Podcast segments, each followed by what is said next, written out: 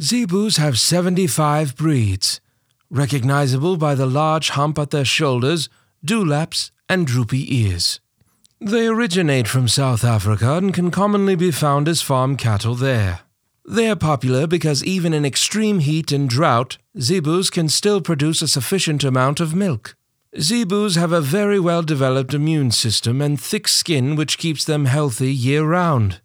Zebus can be traced back to 2000 BC Egypt.